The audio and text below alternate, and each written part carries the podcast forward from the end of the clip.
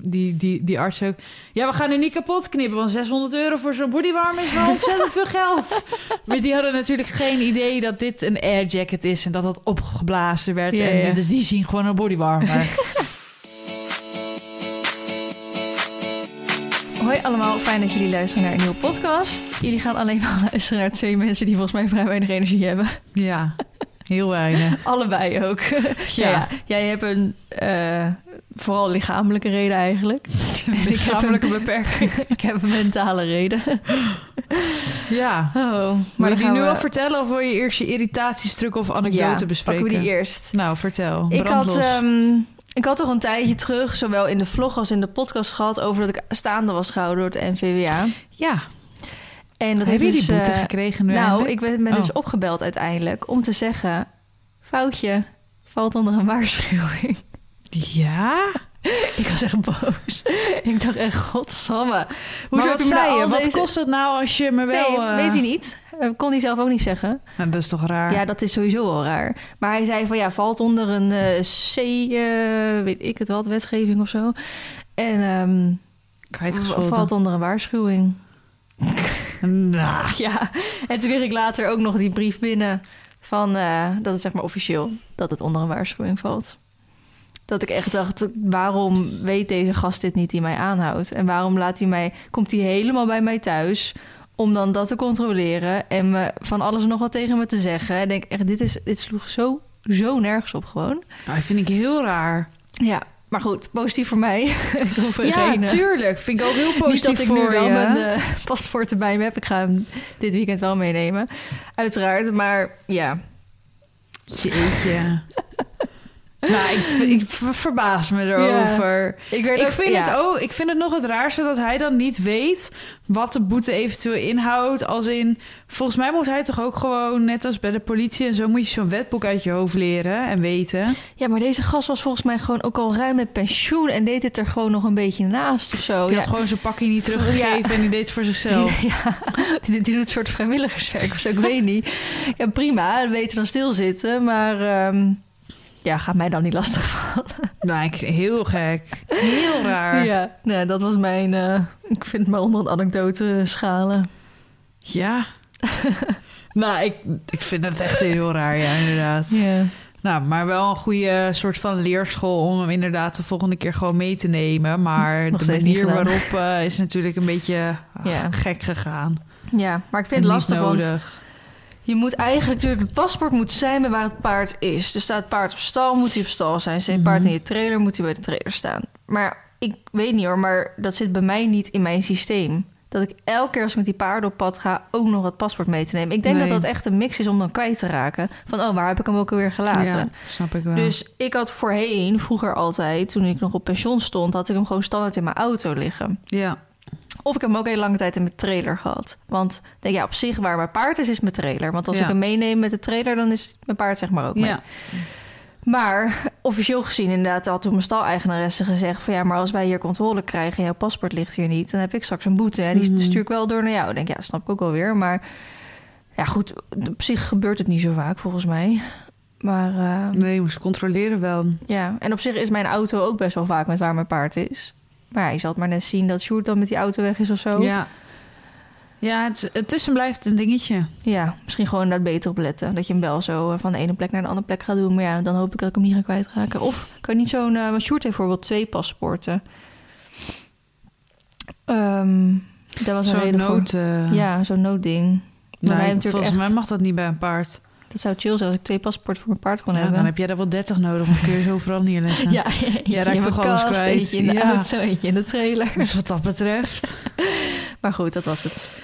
Nou, jij had het net over trailer. Toen dacht ik, oh, die stukken kan ik wel bespreken. Ik wil eigenlijk iets van een nieuwe trailer of een vrachtwagentje of zoiets. Maar het is zo duur. Oh. Paarden hebben is zo duur. Ik vind het gewoon niet meer leuk. Jullie stond er wel voor open. Wat Voor een vrachtwagentje. Het kost het.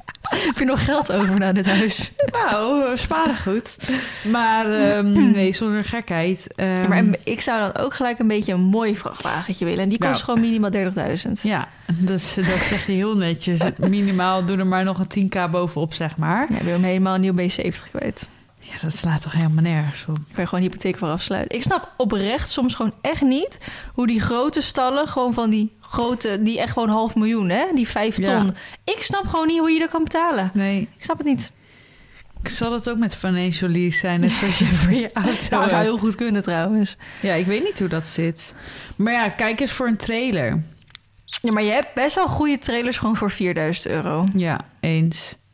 En die gaan lang mee, als ze maar gewoon goed zijn Ik bijgehouden. zou ook tegen jullie van... Nou, ik weet dat Feline toen een keer een samenwerking voor de trailer heeft gehad. Ik zeg, misschien moet ik zoiets maar opzoeken, weet je wel? Dat ik... eh, of dat de bestikkering of zo gedaan kan worden. Dat ik in die, in die zin een beetje... een soort van samenwerking of zo ga zoeken voor een eh, trailer. Ik zeg, ik denk niet dat Roelof ze mij een vrachtwagentje gaat sponsoren. Dat denk ik ook niet. Dat was leuk geweest. Roelof, als je luistert, hè? Nee. Maar ehm, daar, daar kwam het eigenlijk op. Want ik rijd natuurlijk nu die Audi. En die is prima, maar die wordt wel een beetje oud. Hmm. Dus uit, in die zin zat ik een beetje te denken en te kijken van... ja, wat wil ik dan? En Maar voor vrachtwagen moet je ook gewoon wegenbelasting en zo betalen. Dan ben je voor drie auto's straks ja, wegenbelasting aan maar dat was dus het hele ding. Want dan zou de Audi en de trailer eruit gaan. Dan zouden we met het vrachtwagentje en de auto van jullie gaan rijden. Toen zei ik, ja, maar jullie, jij moet nu werken in Amsterdam en Almere. Ik zeg, hoe ga ik naar mijn werk dan? Ja. Met het vrachtwagentje? ik zeg, zie je me gaan? Ja, wel goede reclame. Ik zeg, ja, dat wel. Het kost ook wat. Ja. Zeg, dat slaat natuurlijk helemaal nergens op. Hmm. Dus hij, hij heeft toen al wel vaker laten vallen om anders zo'n busje te kopen. Zo'n eh, Volkswagen busje of zo. Gewoon zo'n eh, transporter. Snap je dan wat ik bedoel? Ja, maar als omgebouwde tra- eh, eh, vrachtwagen Nee. of gewoon als... Als, oh, eh, gewoon als, als auto. Als auto. Ja, En ja. dan gewoon een goede trailer. En misschien dan gewoon een tweepaard trailer. Toen zei ik, ja, maar dan moet ik ook nog mijn BE halen. Dat kost Oh. ook geld. Ook allemaal moeilijk. God, ik leg het wel over dat een BE geld kost, maar zit wel naar vrachtwagens te kijken. ja, het verschil moeten weten. Hallo, als jij, dat weet jij toch ook wel? Heel veel vrachtwagens mag je geen twee paarden inladen. Nee, want dan mag je daar alsnog niet meer rijden. Nee, en ook heel veel vrachtwagens mogen het niet qua kilo's. Daar moet je echt wel heel goed naar kijken. Dat is echt bizar toch Dat is eigenlijk? echt wat heel veel mensen niet weten. Dus zowel een vrachtwagen die, die geen twee paarden mag laden. Ja, als, Als mag rijden zelf met je B. Ja. Nou ja, de vrachtwagens die je met je B mag rijden, dan mag je dus geen twee paarden inladen. Nee, mag je misschien wel twee boven, ponies inladen. Ja. Maar als je twee paarden hebt, niet. Dan moet, je, dan moet je een vrachtwagentje hebben die zwaarder is. En dan heb je je C nodig. ja, klopt. Dus dat is wel een Het is altijd moeilijk. Het Ja. is gewoon gedonder en gedoe. Hmm. Dus daar strukkel ik een beetje mee. Als in, ik heb wel andere struggles verder nog hè, in mijn leven waar ik nu druk mee ben. Maar dit was wel iets wat de afgelopen weken al een paar keer door mijn hoofd schoten is. Van nou, misschien eens een beetje research doen. Ook van, oké, op wat voor termijn kun je BE halen? Nou, schrijf je nu maar alvast in voor volgend jaar. Nee, dat valt dus mee. Nou, Sjoerd die heeft in september zich ingeschreven. Ja, oké, die kon volgens mij iets eerder terecht, maar dan zou die precies op C zitten. Hij kan in juni terecht. Oh. Ja, moet je nagaan. Nou, zoals ik het hier keek, kan ik gewoon een bewijs van in augustus al terecht. Weet je het zeker? Ja, Voor je examen gelijk. ja volgens mij wel. Ik zou er goed naar kijken. Ja, ik heb, wat ik zeg, ik heb er nog niet, eh, nog niet heel erg naar gekeken. Hmm. Dus in die zin heeft het ook als, als ik weet van mezelf gewoon, als ik er in één keer vol gas ehm, mee bezig ben, dan moet het ook gewoon zeg maar gedaan zijn. En dan heeft het dus voor mezelf hoge prio, maar dit heeft dus geen prio. Hmm. Als in ik ben er wel. Ja, gewoon het oriënteren. En ja, dat zeg je Ja, heel netjes. maar ik zou zeker eigenlijk, werk eh, eh, voor gedaan. Ik zou gewoon lekker voor een mooie trailer gaan. Ja, ik vind die van jou bijvoorbeeld ook super fijn en handig en prima. Ja. En eh, dan denk ik, zoiets vind ik ook echt prima. Hmm. Het hele ding is dat je hem elke keer moet aankoppelen, afkoppelen. Waar wil je die vrachtwagen kwijt bij op stal? Nou, hier op de... Op de Ja, doe even normaal. Oh, Je gaat niet je vrachtwagen hier. Het staat hartstikke goed. Dan hoef ik het raam ook niet meer af te plakken. Niemand kijkt meer naar binnen dan. Waar wil je je auto's gaan laden dan? Op de weg. Ja, en Jurie zijn eh, oplader dan. Die heeft een lang touw. Over het voetpad heen, weet je wel. Ik Nee, weet niet of het zou mogen. Weet ik ook niet. Nou ja. Wat? Je, je vrachtwagentje op je... ja. Ja, dat is mijn oprit. Ja, maar ik weet ook dat er best wel regels zijn met caravans en zo. Dus je op je eigen oprit? Ja, mag je die gewoon laten staan? daar? Tuurlijk. weet op parkeerplaatsen dat je binnen vijf, vijf dagen moet hij weg zijn. Klopt, ja. Maar dat is parkeerplaats, dat is openbaar. Dit is niet openbaar. Hmm. Het is van mij. Afblijven. maar goed, dat, dat dus. Dat, ik dacht, dat is leuk om even mee te nemen. Ja, oké. En niet dat ik mega op zoek ben, maar het spookt wel eens door mijn hoofd heen. En mijn trailer is ook echt dikke prima. Als in, die heb ik, eh, ik denk vijf jaar geleden of zo gekocht. En toen was er net een hele nieuwe bodem en nieuwe wanden ingezet. Hmm. Dat ding was semi-nieuw. Het ziet er, hij ziet er alleen niet uit, zeg maar, als Hmm. nieuw. Maar wat dat betreft helemaal top. En mijn vader heeft hem echt nog... Nou, wat is het? Vier of vijf maanden terug nog gecontroleerd. Dus Hmm. ja, maak me er niet zo druk om. Maar gewoon, ja, het oog wel ook wat. Ja, ja, snap ik. Dat. Oké, snap ik. Dus goed, Alright. jouw beurt. Ehm, ik zit even te kijken.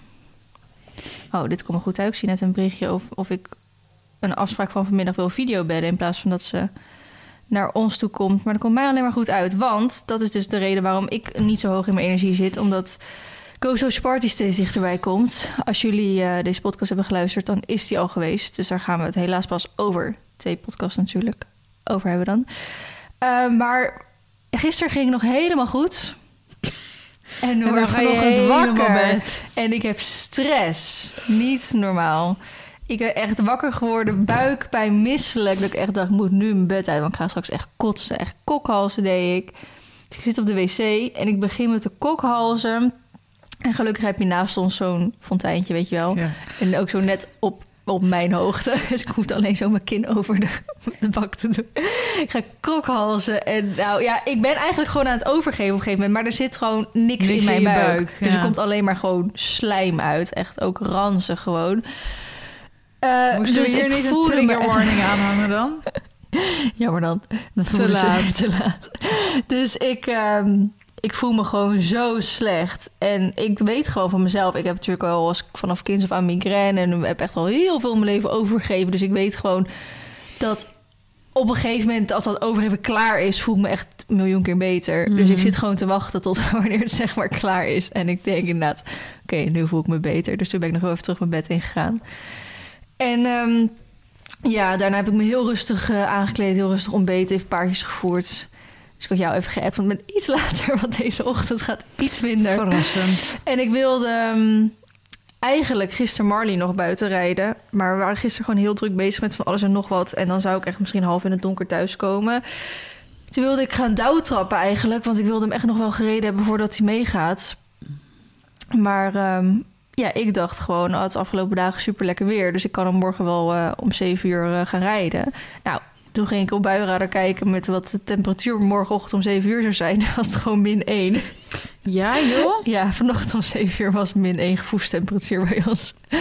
Dus toen ik eh, mijn wekker eh, ging zetten, toen dacht ik, ja, dit heeft natuurlijk ook geen zin. Want op zich zou het kunnen, maar ik moet nu rekening houden met die artrose, dat hij gewoon als het koud heeft daar last van heeft. Ja. Dus ik moet gewoon niet meer gaan rijden onder, onder de 5 graden. Misschien zelfs al niet onder de 10 graden. Dus toen dacht ik, ja. En toen be- baalde ik weer een soort van van mijn planning. Want ik denk, ja, als ik gisteren had ik gewoon lekker in het zonnetje kunnen rijden. Als ik Ja. gewoon mijn planning iets... Maar soms denk ik ook, dan wil ik wat klusjes gedaan hebben voordat ik ga rijden. Terwijl die klusjes kunnen prima in de schemer nog. En het rijden kan niet in de schemer. Dat gaat soms- gewoon mis in je hoofd dan. Ja. Dus eh, daar bouw ik een beetje van. Maar goed, het, eh, hij gaat niet dood of zo. Hij staat gewoon lekker eh, heel dag buiten natuurlijk. Dus ja, daarom ben ik een beetje eh, meh. Maar ik weet ook dat ik nog heel veel moet doen vandaag. Dus ik spaar mijn energie een beetje.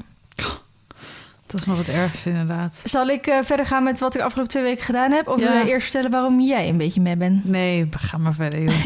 Ik zal er een beetje proberen snel doorheen te gaan. Want ik heb best wel veel meegemaakt de afgelopen twee weken. Ik had natuurlijk, vlak nadat we de podcast hadden opgenomen... had ik de show van Cavaluna. Dus dat was heel erg leuk. Was, moesten we helemaal naar Antwerpen toe. Ehm, mocht jij... Ja, nu is er ruim nog steeds kaart eh, te koop voor de show in Nederland in juni of juli. Ja, ik haal het altijd door elkaar. Nou, ergens daar staat wel ergens op mijn YouTube of op mijn Instagram. en dan kan je ook een kortingscode vinden voor... eh, ehm, ik heb het onder cadeautips op de highlights van mijn... eh, ehm, ja, mijn stories van mijn highlights op mijn Instagram-account. Daar kan je hem sowieso vinden, want dan moet je met die speciale link moet je hem even aanklikken en dan kan je met korting krijgen en zo. Ehm, maar wat ik dan lastig vond is, nou, ik kom daar al voor het zoveelste jaar op. En dan krijg je toch natuurlijk altijd reacties van mensen. Ehm, Ja, niet per se heel negatief als in waarom promoot je zo'n show, maar toch wel mensen die hun twijfels hebben bij het welzijn van die paarden. En dat snap ik natuurlijk ook, want die paarden die reizen best wel veel. En ja, dat zijn gewoon echt showpaarden, om het zo te zeggen. Ehm, en dat vind ik dan wel soms lastig dat ze mij daarop gaan aanspreken. Alsof ik daar wat aan kan doen of zo. Maar goed, dan zou ik als het welzijn niet zo goed, goed zou zijn, dan zou ik het natuurlijk niet moeten promoten, om het zo te Mhm. zeggen. Maar dan denk ik ook weer van ja, wat zij mij kunnen laten zien en wat ze mij kunnen vertellen, eh, dat vind ik hartstikke goed uitzien. En dan kunnen ze het eigenlijk niet beter dan hoe ze het nu doen.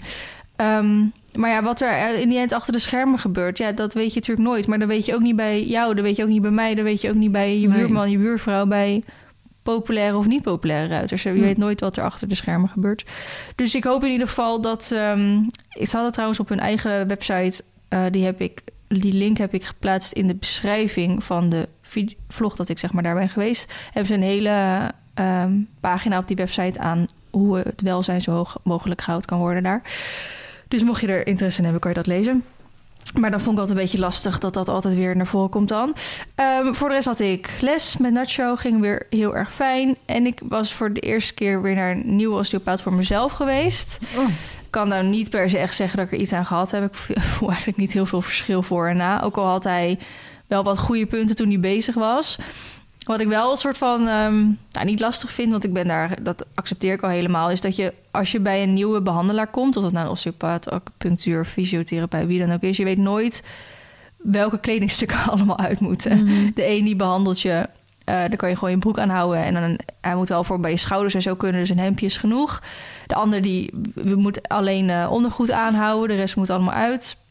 Ik ben er zelfs een keer bij. Bij weer een ander moet alles eruit. nou, nee. nee, ja, ik heb ook echt een keer een gehad, dan mocht je alleen je onderbroek aanhouden. Bij jou moest ook uit. Nou, dat vind ik wel raar. Ja, maar ja, dan hoop ik maar gewoon, ja, dit is gewoon, hij ziet tientallen mensen op een dag.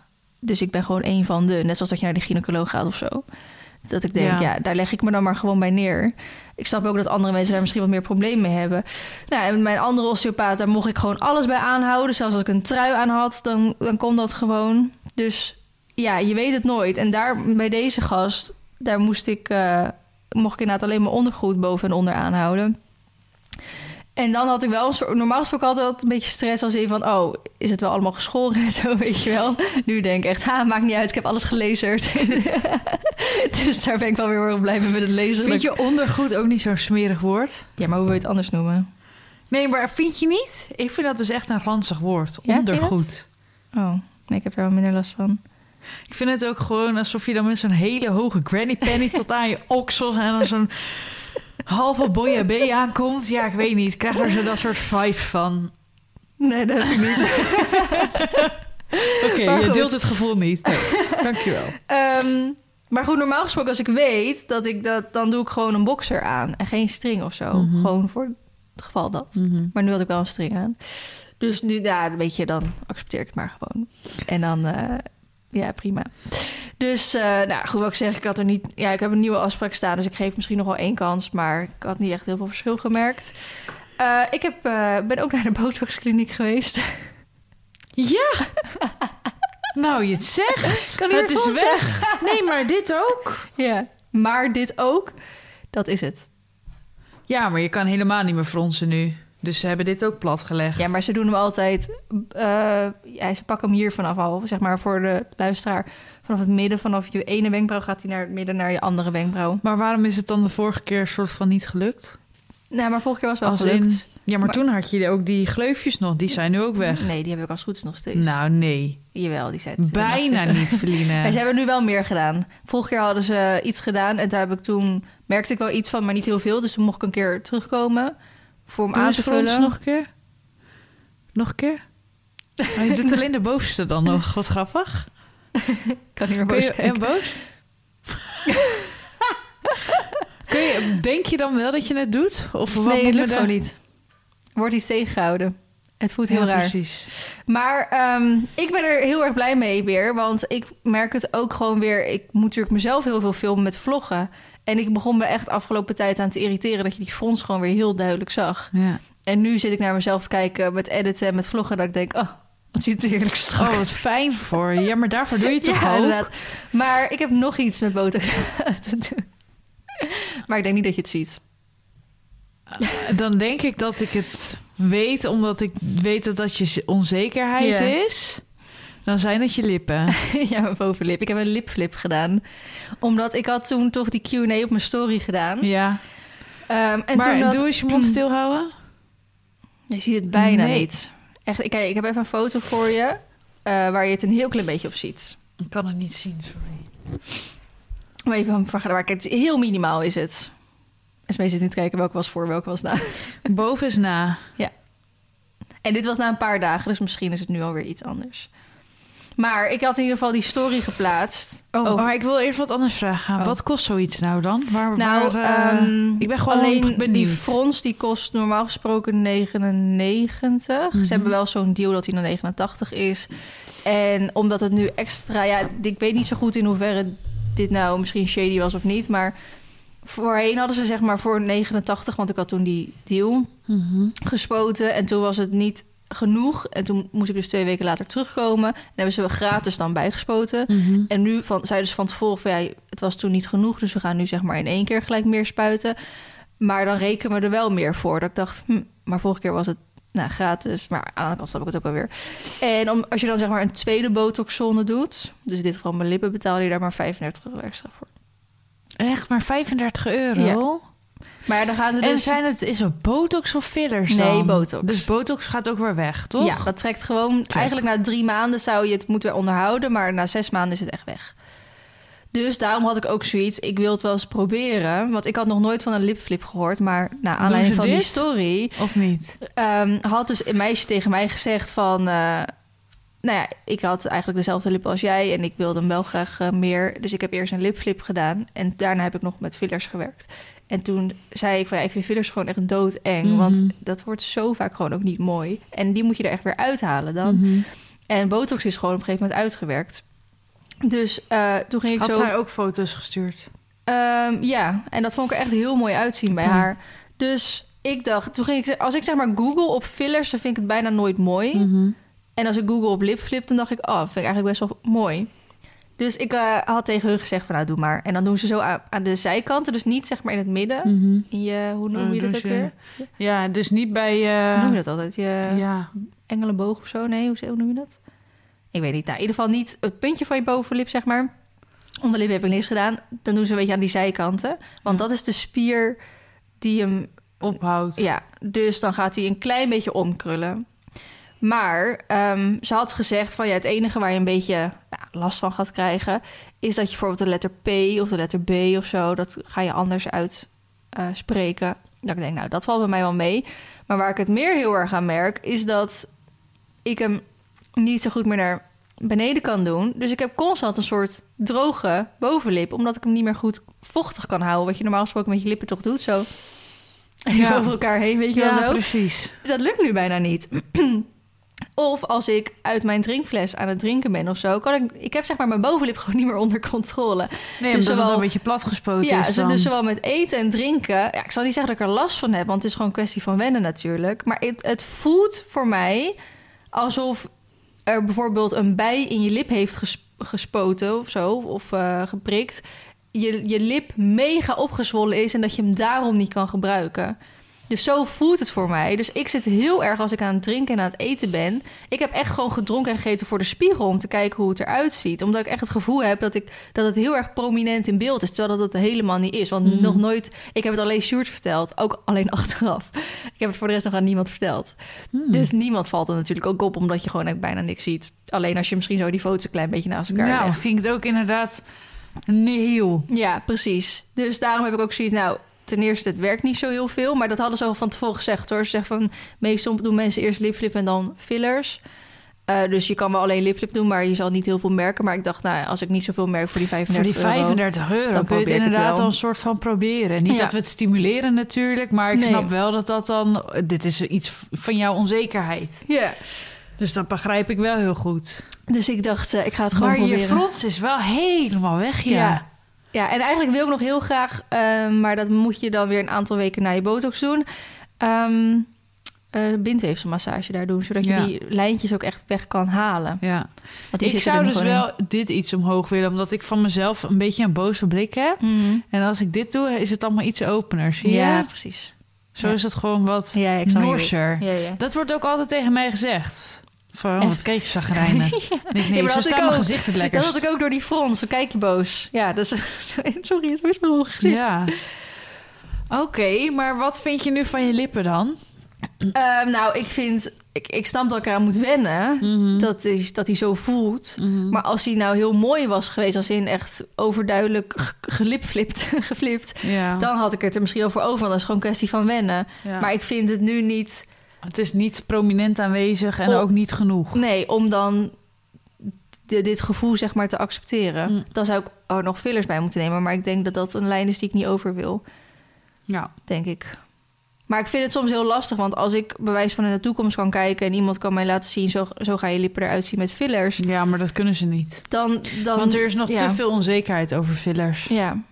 En ik is vind het dan ook soms wel eens lastig bij welke kliniek en zo, want je, er Ja. zit echt veel verschil in Ja. qua prijs. Ja. En dan denk ik, ja, kijk voor. Nou, zeg 100, 200 euro wil ik het dan nog wel proberen. Maar ik ga er geen 5, 6, 700 euro aan uitgeven. Dat vind ik echt zonde. Ja. Terwijl misschien wel die 5, 6, 700 euro betekent dat het veel mooier wordt. Dan Ja. die 100, 200, weet je wel. Maar dan denk ik, ja, zo onzeker ben ik er ook weer niet over. Ik heb het wel gewoon geaccepteerd. ja. Dus ehm, ja, nou goed, dat is over de botox. Oh, nou, het was me inderdaad... Nu je erover begon, viel in, inderdaad meteen die frons op. Maar je lippen niet. het is dat ik het weet. Dat ik weet dat jij daar onzeker over bent... en dat dat het eerste zou zijn wat in me opkomt. Hmm, ja, precies. Oké. Nou, eh, verder hebben wij een afspraak gehad met onze weddingplanner. Eindelijk. ja. Is het iemand geworden? ja, zij heeft eigenlijk ons een berichtje gestuurd. Eh, zij dan weet ik al wie het geworden is. zij kende ons ehm, tussen mij, omdat ze zelf vroeger ook paardrijden had volgens Mhm. mij. En ze kijkt wel eens met haar dochter de video's. En wat heel chill is, zij is dus niet per se een weddingplanner, maar ze is een, ehm, een eh, zelfstandig trouwambtenaar. Mhm. Een babs. Heet dat zo? Ja. Oh. En ehm, zij heeft nu al een paar keer van mensen de vraag gekregen: wil je dan ook niet ceremoniemeester zijn? Wil je ook niet dan dit en dit en dit? En dat heeft ze eerst een paar keer afgehouden. En toen op een gegeven moment heeft ze het een paar keer wel gedaan. En dat vond ze toen eigenlijk superleuk om te doen. Waardoor ze het nu wel vaker wil gaan doen. En dat scheelt vooral voor ons in de prijs. Want Ja. eerlijk is eerlijk, eh, voor een wedding eh, planner... ja, gewoon ook een, een, een beetje die wat ervaring heeft... betaal je gewoon zo al 4000 euro. Is dat dan voor het hele pakket? Wat moet ik me daarbij Dan voorstellen? heb je alleen de wedding planner. En wat regelt hij dan? Alles. Nou ja, je kan het zo gek maken als je wil. Je hebt bijvoorbeeld ook eh, dat ze alleen dit en dit doen. Dan is dan 2500 euro. Maar als ze echt alles doen, dan is 4000 euro. Maar je hebt ook weddingplanners van... eh, je, hebt, je hebt die van eh My Greatest Party van Hella Huizinga. Ja. Die starten vanaf 2 ton. Ja. Ja. ja? Ja. dus je kan het natuurlijk zo gek maken als je wil. Oh. Dus, Hoe ehm, weet je dat? Kun je dat gewoon zij, uitzoeken? nee, heeft ze gezegd, ik heb, eh, ze hebben toch die serie op Videoland, echt, eh, ja, Amsterdam- Real House ja, eh, Real. House of Amsterdam. Nou, daar heb ik toen één aflevering van gekeken omdat ik benieuwd was, maar dat, Oh, ik vind het helemaal echt niet- helemaal niks. Ik heb dat wel gekeken, maar dat is me niet opgevallen. nou, Ze zeiden dat het twee ton Ja, in, kostte. in aflevering 1 zei ze gelijk van, nou, we hebben een evenementenbureau en onze dingen beginnen vanaf eh ja, 200.000 volgens, maar volgens mij bedoelt ze daarmee de feestjes die ze organiseert. Ja, maar een bruiloft is ook een feestje. Kijk, een baby shower zou denk ik niet vanaf 2 ton zijn. Maar zo'n bruiloft... Ja, precies. Nou, eh, ik weet nog goed. Toen had volgens mij ook iemand mij een bericht gestuurd van... ehm, ja, die, die doet echt de beste dingen en zo. Ik zo, ja, maar die kost ook twee ton. Zegt ze, ja, maar dan heb je wel wat. Dat ik echt dacht, kom op. Ja, ga jij betalen dan? Ik hoef, het zie ik eruit alsof ik een bruiloft van twee ton kan en ga betalen. Doe even rustig. Waar verkoop je dan niet een nieuw paard? Nou, laat ik mijn huis nog niet gewoon door een, iemand anders helemaal afbouwen... in plaats van Ja. dat je er zelf een paar jaar over doet. Dus goed, ehm, nou, zij doet het dus niet voor een paar duizend euro... omdat het eh, nog vrij nieuw ook voor haar is. Ehm, dus dat vind ik heel erg chill ook wel. Dan Mhm. eh, ben je ook niet bang om dat geld uit te geven. En we hebben een heel leuk, gezellig gesprek gehad... maar dat gesprek was eigenlijk al om te achterhalen of je... Nou, je moet toch best wel veel gaan samenwerken. En zij is natuurlijk ook heel erg aanwezig die dag... dus je moet ook niet aan elkaar gaan irriteren of zo. Nee. Uh, maar ja, ik, het was een beetje bij haar zoiets van... net zoals dat ik een stagiair uitnodig. Eigenlijk als Mhm. ik jou uitnodig, dan klopt alles al. Maar moet ik alleen Mhm. even weten of we in het echt ook die klik hebben. Dus dat was bij haar eigenlijk ook zo. En dat was ook heel go- goed. Ehm, dus zij gaf ons gelijk wat opdrachten. Van ja, je moet ten eerste gaan bepalen hoe groot je gastenlijst wordt. Ja, En, wanneer? en ten tweede, ja, wanneer weten we natuurlijk al. 7 juni 2024, omdat we dan tien jaar samen zijn. Dus gastenlijst als eerste en het Ik zal budget. vast blokken in mijn agenda. Ja, De hele dag? ik denk het wel, ja. maar, ehm, en eh, je budget. Maar dat vinden we heel erg lastig. Want wij zijn Ja. eigenlijk allebei wel zoiets met... ja, we hebben niet echt een budget. Kijk, je gaat niet... Je, je hebt ook wel, wel weer een soort van budget. We willen er geen, 20, of, eh, geen ik wil zeggen 20.000, nou daar kom je al vrij snel aan. We willen geen 5.000 euro uitgeven of zo. Maar Mm. we gaan niet op een paar honderd of een paar duizend echt... We hebben niet zeg maar echt... Ja, maar Nee, maar je kan wel in blokken werken. Jawel, maar bijvoorbeeld bij een trouwjurk of zo alleen. Nou, je kan trouwjurken van 1500 euro kopen, maar je kan ook natuurlijk trouwjurken van weet ik veel hoeveel. En daarbij heb ik precies hetzelfde van. Ja, maar ik wil gewoon echt een jurk waarvan ik 100% verliefd op ben.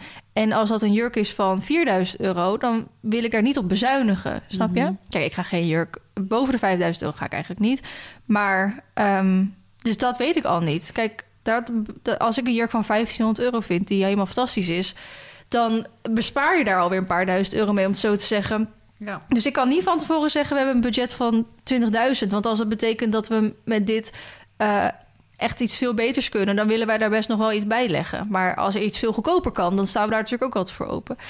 Dus in ieder geval moet je zeker wel re- rekening houden met zo'n 20.000 euro. Want vaak is een locatie al zo 6.000 euro. Ja, je jurk dan een paar duizend. Fotograaf al en videograaf al een paar duizend. Nou, dan heb je natuurlijk alle bloemen en eh gezeik er nog omheen. Nou, je weddingplanner, dus je zit echt al best Ja, wel en die gasten, het kost ook gewoon geld. Ja. Hoe meer gasten, hoe duurder het wordt. Maar Ja. heb je daar al over nagedacht? ja, we hebben nu een, een gastenlijst opgesteld. Eh, kom je toch Met zo... zeg maar daggasten en een soort van alleen avondgasten? Nou, of wat moet ik me daarbij we hebben voorstellen? eigenlijk nu nog even de, de lijst gewoon met iedereen. ja. Dus nog niet geen onderscheid gemaakt. Dan kom je zo echt al aan nou, 92 mensen of zo. Mhm. En het is natuurlijk pas over een jaar. Dus het kan zijn dat je komend jaar nog mensen leert kennen. Waarvan Of je denkt... skipt. Ja, of skipt inderdaad. Kan natuurlijk ook. Mooi, lekker Dus- goedkoop. Dus, eh, maar dat heb ik altijd al gezegd. Ik wil gewoon iedereen uitnodigen Ja, die ik leuk vind en die ik ken. En, als dat, en ik wil plus eens altijd uitnodigen. Mhm. Ik vind het echt, echt super kut als mensen zeggen... je mag geen plus één meenemen. Mhm. Dat vind ik echt niet kunnen eigenlijk. Ehm, dus dan wordt inderdaad de vraag... wie ga je naar ceremonie en wie ga je naar het Ja. feest... en wie ga je ook bij het eten. Ja. Want dat is natuurlijk ook nog een ding. Voor mensen die niet weten hoe een bruiloft werkt... ik heb het ook allemaal recent geleerd... Ja, Normaal maar gesproken- Ik, ik wou zeggen, je hebt natuurlijk wel verschillende dingen, maar als- zoals jij het nu beschrijft, is het een soort van traditionele Ja, bruiloft. eigenlijk wel. Je hebt eerst een ceremonie. Ja, Dan meestal heb je- hè, of, of je begint dus al bij iemand thuis. Ja, Dat jij maar bijvoorbeeld, Dat, dat skippen we eh, even. Gewoon even het, het, het, ja, eh, het ding wat Ja. je moet gaan regelen. Ja, wat moet is. Ja. Ja. Eh, je hebt eerst ceremonie. Dan heb je meestal wat tijd daarna om eh, gefeliciteerd te worden of cadeautjes te ontvangen. Maar Taart te eten. taart te eten. Maar ook lijkt mij het heel erg leuk om een activiteit met z'n allen te doen. Dat kan gewoon leuke spelletjes of zo. Oh, ja, nee, maar vaak wissel je dan toch even 30 om. seconds. ja. ga helemaal stuk. Wat is de Febo? Ik kan hier echt... Oh jongens, ik heb er nou al zin in als ik daggast ben. Maar mij lijkt het in ieder geval heel leuk om iets van spelletjes of een andere activiteit. Ligt er een beetje aan welke locatie je uiteindelijk uitkiest, wat daar Mhm. zich er ook voor leent. Maar soms dan doe je, doe je, doe je je wel eens omkleden. In ieder geval dat je inderdaad een iets... Dat doe je eh, meestal voor de avond pas. ja, maar je kan je, je kan je toch omkleden hoe vaak je wil. Je kan Ja. ook gewoon drie jurken doen. dus Het budget wordt toch 50.000. Maar ga verder. Ehm, dus dan heb je dus iets van activiteiten en dan ga je dus vaak eten. En dat ligt er dan weer aan met wie je dat dan wel weer doet. Mhm. Want, en dat is ook weer kostentechnisch natuurlijk. Mhm. En daarna heb je dan het feest. Mhm. Dus wij hebben in totaal ongeveer naar afgerond 100 man. Maar als ik ga kijken waarvan ik denk... oh, deze wil, er- wil ik er eigenlijk wel bij hebben... bij de ceremonie, kom ik alsnog op 70 man of zo. Dat ik denk, ja, Echt? dat is wel een beetje overdreven waarschijnlijk. Maar ik, En waarin eh, heb je dan nu een soort van onderscheid gemaakt? tussen mensen die ik echt veel zie en spreek... versus mensen die ik wat minder vaak veel spreek en zie... maar waarvan ik wel het leuk zou vinden als ze erbij zijn. Hm. Als in bij het feest erbij zijn. Hm. Dus, ehm, maar op best wel veel locaties is het bijvoorbeeld zo... dat de ceremonie maar 30 of 35 man is... En dan het feest inderdaad 100. Maar als we bijvoorbeeld alleen al Sjoerdse familie... bij de ceremonie de aanwezig willen hebben... Dan zit je er al aan. Ja. En dan heb je nog niet eens... eh, ik nodig vrij weinig mensen van mijn familie uit... want ik heb gewoon niet zo'n goede band met mijn familie. Mhm. Maar ik heb natuurlijk best wel wat vrienden die ik aanschouw als familie. Mhm. Dus die wil ik er dan bij hebben. Dus daarom wat ik zeg, als je dan ook nog eens 30 bij mij uitnodigt... zit je zo aan 60 man. Dus daar moeten we even over na gaan denken. Willen we inderdaad al die mensen bij de ceremonie hebben? Ja. Of ga je dan echt gewoon heel hard strepen? Ja. Ehm, ja, en waar ga je dan in strepen inderdaad? Ja, want we hebben bijvoorbeeld ook al bedacht met het eten. Ehm, aan de ene kant lijkt mij het heel gezellig om dan ook met diezelfde groep te gaan eten. Mhm. Maar ja, je moet ook wel gaan beseffen dat dat heel veel geld kost. Dus die had eigenlijk de voorkeur om echt alleen met de harde, harde kennis. Mhm. Alleen onze ouders en onze eh, zus en partner, zeg maar dan. Dus dan zit je bij Ja, en met je getuigen eventueel. ja, en je getuigen. Dat, Tenminste, ik denk niet dat je... Ja, je moeder is misschien getuige. Of weet je nog niet? ik heb wel gekozen wie je getuigen. Oké. Ja. En diegene weet het al? Of Nee, die het weet het nog niet. Oké, je wilt niet in de podcast, denk Nee. ik. Oké, nee, check. Nee, want ik, wil, ik vind het leuk om diegene dan eh, echt zo te vragen of zo, weet je Mm. wel? Alsof je ten huwelijk gaat. Nee, grapje. Cute. Dus, ehm, ja, dan, maar dan moet je dus inderdaad tegen al die mensen zeggen... die bij de Mm. ceremonie aanwezig zijn en bij het feest... dan moeten ze op eigen gelegenheid ergens gaan eten. En dat is op zich... Ik, zou me daar, ik voel me daar een klein beetje bezwaard bij... maar blijkbaar is dat heel normaal. Hm. Om gewoon te zeggen, ja, jullie zoeken maar even zelf iets uit... waar je kan gaan eten. Mhm. En dan natuurlijk het feest. Ehm, nu zijn we, nou goed, hebben we het over gastgeleid gehad, eh, budget gehad. Dan locatie natuurlijk een dingetje. Nou, Mhm. wat een beetje moeilijk is, is dat 7 juni 2024 op een vrijdag valt. Nou, ik ben En- toch al vrij. Vrijdag, zaterdag en zondagen in mei en juni Ja, zijn de zijn. drukste momenten en ook dan de duurste. Dus we hebben er natuurlijk over nagedacht. Ehm, we willen eigenlijk heel graag wel op dezelfde dag trouwen voor het feest als in voor de wet. Want dat kan Mhm. ook. Hè. Je kan op de ene dag trouwen voor je feest, zeg je een bruiloft houden. Je kan dus eh, trouwen bijvoorbeeld op de ene dag en dan pas een paar dagen later voor de wet. Mhm. Maar als jij op dezelfde dag wilt trouwen voor de wet, als je bruiloft, dan moet je ook echt een, een eh, trouwambtenaar vanuit je gemeente of zo moet dan aanwezig zijn. Of nou, dat Mhm. regelt mijn weddingplanner dus gewoon gelukkig Mhm. allemaal. Ehm, dus we hebben daar wel over nagedacht om onze bruiloft op een dag eerder die week te doen en dan voor de wet op vrijdag te trouwen. Want dan is het dus, dan is bijna elke locatie die je wil, is dan gewoon nog beschikbaar. En het is iets goedkoper. Alleen, dan kom je dus op een dag van maandag tot en met donderdag. En dan denk ik dat best wel veel mensen niet zullen kunnen komen. Omdat ze moeten werken. Of dat ze bijvoorbeeld heel vroeg gaan weggaan bij het feest. Ja, dat Omdat ze de volgende dag moeten werken. Ja. Dus in dat opzicht heb ik zoiets, ja, dan doen we het gewoon vrijdag. Dan kunnen de meeste mensen waarschijnlijk wel gewoon vrij krijgen. En kunnen ze gewoon lekker later op het feest blijven. Omdat ze de volgende dag op zaterdag Maar is. heb je al, zeg maar, eh, locaties in je hoofd? Ja, we hebben ehm, wat locaties doorgenomen. Daarvan heeft zij al wat gebeld. En daarvan zijn er dus best wel veel al bezet. Eh, er zijn er nog een paar daarvan die nog vrij zijn. Dus die willen we wel bij gaan kijken. En gisteravond hebben Sjoerd en ik nog een keer even alles in de buurt een beetje doorgenomen. Van nou, wat leuk is. Dus dat hebben we nu weer doorgegeven aan haar. En dan gaat zij weer iedereen bellen om te kijken wat allemaal kan. En die sluiten we dan aan bij het lijstje die we allemaal willen kijken. Nu is er uit mijn hoofd op 16 april Ja, Is dat een heb je open gezegd inderdaad. Ja. Ehm, maar de kans is natuurlijk best wel groot dat half Nederland dan dat, of tussen half trouwend Nederland dan daarheen gaat. En dat de locaties daarna best wel snel geboekt zullen worden. ja, dus je moet voor die tijd. dus je wil eigenlijk voor die tijd wil je al je ogen op een paar hebben. Dus we gaan eventjes kijken of we voor die tijd al misschien gewoon langs kunnen gaan om te kijken. Maar ja, je moet ook als- er op die dag een bruiloft gaan is, kan je natuurlijk moeilijk daar gaan zitten rondneuzen of zo. Dus ehm, ja, dat zijn gewoon allemaal dingen waar je rekening mee moet houden. En bijvoorbeeld ook, wij zouden het wel chill vinden als alles op dezelfde plek kan. Dus je Mhm. moet zowel, de ceremonie moet daar gehouden kunnen worden, je moet daar kunnen eten en er moet ook een feest kunnen zijn. En mijn weddingplanner heeft bijvoorbeeld ook gezegd dat het wel fijn is als de locatie ook echt alleen voor jullie is. En niet Ja. dat er in een andere zaal nog een bruiloft is. Want dan ga je gewoon krijgen, ze zeggen, maakt niet uit hoe goed je het aangeeft. Je gaat gewoon krijgen dat je gasten dan bij de vierde bruiloft gaan Dat aanschrijven. hebben wij ook gedaan. We gingen ook even bij het andere feestje kijken. Dus ze zeggen, ja. Dat, dat wil je eigenlijk gewoon niet. En wat Nee. mijn voorkeur ook nog eens zou hebben... is dat je daar een hotel naast of in de buurt zou hebben. Ja, het eens. leukste zou natuurlijk zijn met een bruidssuite. Maar dat hoeft niet van mij per se. Maar dan kan wel in ieder geval iedereen... die daar tot late uurtjes wil blijven feesten... kan dan gewoon lekker daar zo ook blijven slapen. Ja. En ik zou het best gezellig vinden om met iedereen die er nog is... om de volgende dag daar te ontbijten, met ze, ontbijten. weet je wel. Ja. En dan is ook nog op Klap van Vuurpijl... zou ik het heel erg leuk vinden als de paarden aanwezig kunnen zijn. En Ja. het leukste zou mij lijken als Marley voor koets kan. En misschien tegen de tijd dat Ax... Want het is wel zo dat Marley kan niet... Sjoerd, Sjoerd wil zeg maar niet dan in een menwagen aankomen. Hij Nee. zegt, wil wel een mooie trouwkoets. Hoe heet het? ehm, jij begint daarover. Ehm, de mensen die het huis van eh Marlou gekocht hebben, die doen bruiloften.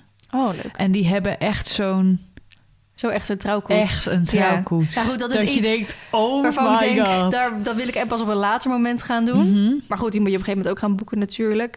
Ehm en mij leek mij... Kijk, Marley kan niet in zijn eentje zo'n koets trekken. Dus het leek mij misschien nog leuk als Ax dan ernaast komt. Maar dan moet Ax toch even snel eh, beleerd gaan worden. Dan Ja. wordt het misschien wel erg kort dag. Ehm, dus wie weet dat ik alleen de paarden gewoon in een weilandje ernaast wil hebben. En dat ik dan wel Het is wel gewoon... leuk om daar ook foto's mee te maken. Ja, Tenminste, daarom. dat lijkt mij dan weer heel Ja. leuk. En ik, ja, ik vind het dan onhandig om dan weer thuis dan ook weer zo'n fotoshoot te moeten doen met die paarden, weet je wel. Dus het lijkt mij leuk in ieder geval om de paarden er dan bij te hebben. Dan moet ik wel iemand ook aanwijzen als groom voor die paarden die dag. Eh, dus daar zit ik dan ook nog bij van wie moet ik dan gaan doen. Want dan is diegene ook best wel veel daarmee bezig in plaats van echt aanwezig op de bruiloft, zeg maar. Ja. Maar goed, dat zijn allemaal dingen voor later. Dat is in ieder geval, dat zijn de wensen die ik aan haar heb uitgesproken. En we hebben dus wat loca- locaties opgeschreven. En dan moeten we daarna naar- nog naar een trouwfotograaf gaan kijken. Kijk, een videograaf, dat wil Alike doen, dus dat is superleuk. Eh fotograaf, ehm, ze had, zij mij een lijstje doorgestuurd, daar heb ik nog niet naar gekeken. Mhm. Maar ze had me ook eh, Laura doorgestuurd. Ja, Laura, is ook. fantastisch. Dus ik denk misschien dat ik haar wel ga vragen daarvoor. Ja, ik vind Lau echt fantastisch. En die let, oh, die heeft zo'n goed oog. Ja, Eh, zo'n detailoog, zeg maar. Ja, ik, ik ben heel erg fan van Laura. Hier, ik heb eventjes die eh, koets opgezocht. Oh, oh met pony's Ja, ervoor. het is echt amazing. Hij doet ook de gouden koets. eh, Oh? Bereiden heet dat dan, denk ik. Oh ja, dit is wel echt goals. Ja. Ja, toen ik dat zag, zei ik ook... Oh my god, dit wil ik. ja, zeg maar, het was wel leuk om al die koetsen inderdaad eh, in het... eh, Ja, maar goed, eh, je moet ook nog gaan beslissen... wil je ermee aankomen of wil je ermee Ja. weggaan? Weet je wel? Of misschien Ja. allebei, maar dan moeten ze heel de dag wachten. Dat schiet dan weer niet op. Nee, dat is ook duur. Ja, weggaan hoeft dan op zich niet, want je hebt natuurlijk niet... Je gaat niet Misschien ergens wil heen. hij... eh, wil, wil Sjoerd niet met een dikke auto nog aankomen of zo.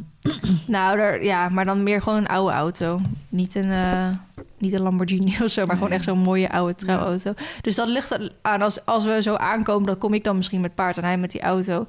Maar misschien ga je er ook wel Oh, mee weg. helemaal zin Maar hij weet nog helemaal goed. Want je komt, je komt natuurlijk niet echt aan als in mensen zien jou pas voor het eerst bij de ceremonie. Dus het heeft weinig zin om dan zo aan te komen, want niemand gaat je zien. Snap je? Ja, Of je moet dan Ja, bij het feest zo aankomen. Dat kan, zou dat kan natuurlijk. En hoe ik het ook wel eens heb eh, ervaren... is dat we dus bij het huis van de bruid en bruidegom hadden afgesproken. Mhm. En de bruidegom zag de bruid dan voor het eerst... als zij van de trap afkwam. Mhm. Dat was ook heel mooi. En er stond de hele woonkamer zeg maar vol. Het was echt een heel bijzonder moment. En hun gingen toen met een dikke auto weg. ja, precies. Ja, Dat dat, kan ook heel veel gebeurt inderdaad. Ja, maar dat is net hoe je, hoe je zelf wil. Je kan het Ja. inderdaad ook zo zeggen dat jij gewoon lekker in je kokonnetje zit en pas iedereen ziet eh, zodra jij die zaal inkomt om eh, met de ceremonie. Dat Ja. kan ook. Ja, dus, maar goed, dat zijn nog allemaal details die we later moeten gaan beslissen. En dat is ook hoe het budget is dan. Hè? Kijk, als het budget dan al op is, dan kun je gewoon zeggen: Nou, we gaan niet weg of we komen niet weer, zeg maar, met, met zoiets. Nee, precies. Alright, nou goed, dus dat in ieder geval over eh, mijn wedding planner. Oh, helemaal leuk. Ik, krijg ik, ik vind dat zo leuk. Echt helemaal zin nou, ik ben blij als we de datum geboekt hebben. Bij dat een snap locatie. ik. Dan heb je een beetje zekerheid. Ja. kun je ergens naartoe werken. Ja, maar sommige locaties zijn dus gewoon al vol en andere ja. zijn nog open. En we hebben het enige voorwaarde die we eigenlijk hebben is, nou, ja, alles wat, wat, wat, we net opnoemen, dat het daar mogelijk is. En dat het gewoon in het groen is. We willen Ja. gewoon echt op een veld of tussen de bomen of iets. Dat willen we gewoon. Zin in. Ehm, nou, ik ga door, want we zitten al 44 minuten. Jij moet ook nog een verhaal doen. Ik heb eh, weer balkjesles bij Wesley gehad. Mhm. Ging echt bizar goed. Ik heb gegalopeerd over balkjes heen. Ik zag het. En Toppers. dat deed hij echt super braaf. Ja. En, dat deed, en ik het merkte ook heel erg dat hij ehm, zelf ging aantrekken. Zelf, hij gaat het snappen, weet je wel. Mhm, En dat spelletje. Ja, dat zei Wesley ook. Van, je ziet echt aan hem dat. En het voelt vertrouwd. Mhm. En hij zegt ook van, dan deden we zo die galopbalkjes. En dan zegt hij van, nou, de volgende stap zou zijn... dus dat ik die achterste, daar ga ik een heel klein steltje van maken. Mhm. En dat ga je dan zo steeds opbouwen naar Ja. steeds hoger... naar een okser, wat dan ook. Want dan hoef jij niet rekening te houden met zijn passen... dat je zijn passen goed moet uit laten komen voor die hindernis. Dan hoef je alleen over dat balkje, die benader je in draf... dan geef je op het balkje geef je benen, dan gaat hij galopperen. Hup, Ja. 1, 2, 3, hup, Meestal eroverheen. moet je er dan overheen. Dus dat ehm, nou, voelde heel erg fijn. Ja, super. En ehm, ja, daar ben ik echt heel erg blij mee. Dan ben ik naar de open dag van de Frieste Academie geweest. Heb Was ik ook, gezien. heel erg leuk. hè? Mooie Ja. manier van longeren, hè? Is weer zo anders. Ja, precies. Het is echt eh, heel veel met lichaamstaal, wat ik Ja. je al zei. Nou, wij, echt wij zo zeiden op een gegeven moment, het leek soort... Je hebt toch Avatar, The Last Airbender? Ja. Dus zeg maar met Ang, met water, vuur. Ja, ja, ja. Je hebt dan eh, Katara, die doet eh, onder andere watersturen. Het leek op een gegeven moment alsof hij soort van aan Ja, het water, watersturen, ja. aan het communiceren met dat Ook paard dit. was. Ja, met die handen zo En bewegen. Baloo En- kan daar ook nog steeds. Als ik dat weer doe met mijn handen, weet ze precies. Echt, ja. Maar ik vond het zo mooi hoe hij dat deed. En dat het paard Ja. daar dan exact op reageerde. Ja. En hij zei ook op een gegeven moment... Het, en het- nu is het moment dat heel veel mensen denken dat ik niks aan het doen ben. Ja. Maar eigenlijk ben ik zulke kleine signalen naar dat paard Ja. aan het doorsturen. En je hij- begint heel groot en het wordt zo klein. Ja, oh ja, hij noemde het van het, eh, dat heel veel mensen vaak denken dat het een soort telepathie is. Omdat ik iets... Het lijkt net of ik niks doe en het paard Mhm. reageert. Maar hij zegt dat is niet zo. Ik geef zulke kleine signalen en daar reageert hij op. Het leek net alsof hij in een soort van aan het water sturen was. Ja, dat Dus was heel mooi. Alsof is je met paard vet. aan het dansen was. Ja, is echt tof. was heel vet. Maar ook los, denk ik, hè? Als in een stuk Ja, ja. afgezet. Ja, Ja, dat doen ze vaak. Ja, ja, dus dat zei wel van als je dit met je paard gaat doen, moet je eigenlijk gewoon een vierkante Ja, bak hebben. dat is het fijnste. Van eh, volgens mij diameter 14 meter. je kan hoofd. jouw bak afzetten. Het is alleen de vraag wat je dat wil. Je moet het niet iedere dag op diezelfde Nee, plek doen. nee, nee, nee, dat is het meer. Nee, dus. Ehm, en als laatste ga ik het hebben over dat Sjoerd gisteren zijn tweede les heeft gehad. Ik, het, daar kom ik even op terug. Bij Laura. Ja. Laura heb ik eh, crossles gegeven met Rio. Heb jij Lau? Oh, met- op de vijfsprong. Ja. Oh, wat grappig. En ik dacht dat die naam Wereld komt er zo klein. bekend voor. En ik zat al, ik heb al vaker, ze reageert ook vaak. Ze volgt mij ook. Ik- Ja, maar zij is toen ook... Ik heb ooit bij haar een paard geschoren. Ik weet niet of dat Rio was of een andere. En ehm, toen zag ik natuurlijk hoe prachtig zij die paarden thuis heeft. ja. En toen ik ging ik Inspiratie Huisvesting-serie opnemen... toen had ik gevraagd of ik bij haar mocht komen filmen. Dus zij is ook in de Inspiratie Huisvesting geweest. ja, die heb ik niet helemaal, eh, helemaal gekeken. Maar balletje ging in één keer weer rollen. Dat ik dacht, oh ja, die Laura. En Sanna lest ook bij haar. Oh ja, en ik heb met iemand op stal gestaan... die had weer een paard van haar gekocht. En zij... eh, dat wereldje was dan ook weer klein. Dat meisje die met mij... Meisje, vrouw die met mij op stal Mhm. stond... was dan weer haar schoonzus. Oh, echt? Ja, dus daar en daarom ging het dan zo. Oh, dan ga ik ook wel mee op crossles. Dus toen is Laura Wat inderdaad grappig. ook nog op crossles geweest. Hm. Ja, heel Weer erg grappig. grappig inderdaad. Ja, Ehm, maar goed, sorry, ik onderbrak je. Nou, hij is ervan afgevallen. nee. Ja. Och, jij lacht ook echt heel smerig. ja, maar het is gewoon... Heb je het op film? Eh, nou, wel dat hij ja, op de grond zit, zeg maar. Oh, maar niet de val nee, zelf. maar zij heeft ook camera's hangen. Dus we hebben het op de Oh. camera terug kunnen kijken. En daar zie je het wel op, inderdaad. Ik heb het niet op mijn telefoon staan, dus kan het je nu niet laten zien. Maar het komt wel aan de vlog. Oh. Maar het was best wel sneu. Als in, zij zei ook achter... Want ze laat niet voor niks mensen op dat paard rijden, beginners. Omdat hij gewoon echt doodbraaf is. Zelfs terwijl hij maar één oog heeft. Maar Shorty was aan het stappen en hij wil hem aan laten draven. En op dat moment begint... Want zij, even voor de beeldvorm voor mensen... Zij hebben een stukje aan huis, maar dat is zeg maar een soort van midden in een woonwijk. Dus overal daaromheen. Het is super mooi aangelegd. Het is ook helemaal groen. Maar achter al die planten, daar staan eigenlijk gewoon allemaal huizen met hun tuin. Dus overal omheen heb je gewoon geluid. Zit een voetbalveldje zit erachter. En daar. Dus Jordi wil aandraven. En op dat moment gaat een van die buren scheurt karton uit elkaar om in de papierbak te doen. Dus dat paard denkt in één keer, wat is dit? Dus die schiet opzij. En Sjoerd verliest natuurlijk zijn balans. Dus die is zijn beugel kwijt. En Sjoerd is ook heel erg lang. Ja, Dus die glijdt een soort van zo aan de zijkant. En op dat moment schrikt dat paard daarvan. ja. En die, en die schiet nog een keer opzij. En Sjoerd valt op de grond. En hij schiet nog een keer opzij. En toen is hij een paar rondjes in galop gaan... omdat hij gewoon echt geschrokken daar was. En daarna... Nou, Sjoerd moest echt even blijven zitten... want hij had echt wel even last. Hij is echt vol op zijn heup gevallen. Hij heeft ook echt twee eieren op zijn heup zitten. En hij had er zoveel last gisteravond van... dat ik zeg, als je dat morgenochtend hebt... dan moet je echt even na laten kijken... of je niet iets gekneusd, gescheurd, wat dan ook Mm. heb. Want dat was echt niet... Ja, hij had echt wel heel veel last. En, ehm, maar hij is, eh, hij is even blijven zitten om het even gewoon eh, te voelen of alles nog werkt. Toen is hij opgestapt, is hij weer eh, erop gegaan. En heeft hij even goed afgesloten. Arm jongen. Ja, zielig. Maar aan, aan de ene kant vind ik het uiteraard natuurlijk zielig voor hem dat dit gebeurt. Aan de andere kant heb ik ook gewoon echt zoiets van... ja, maar je weet wel gelijk dat dit erbij hoort. Als in, want Sjoerd zegt ook ja, ik heb jou zo vaak zien vallen. En nu weet ik zeg maar hoe het zelf is om te Mhm. vallen. Dus, eh, en natuurlijk is het niet leuk dat het gelijk de tweede les gebeurt. Mhm. Maar ja, dan heeft hij het ook wel weer gewoon gelijk gehad of zo. Ja.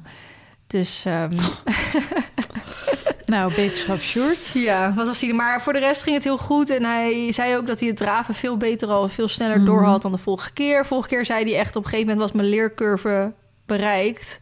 Dus het maakt niet uit als ik langer was doorgegaan. Ik had gewoon niet meer kunnen opslaan. Mhm.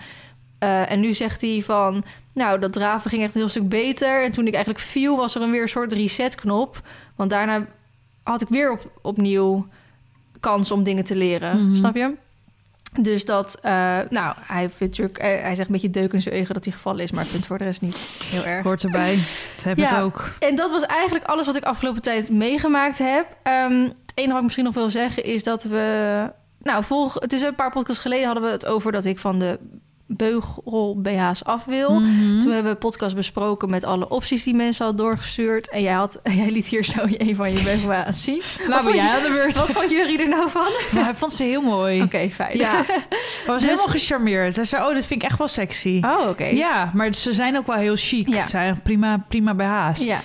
Dus eh, ik had ook een paar gekocht. Ik had dus inderdaad, omdat er een braadparty was bij de Hunkemuller, had ik er daar drie gehaald. Eén huidskleur, Ja.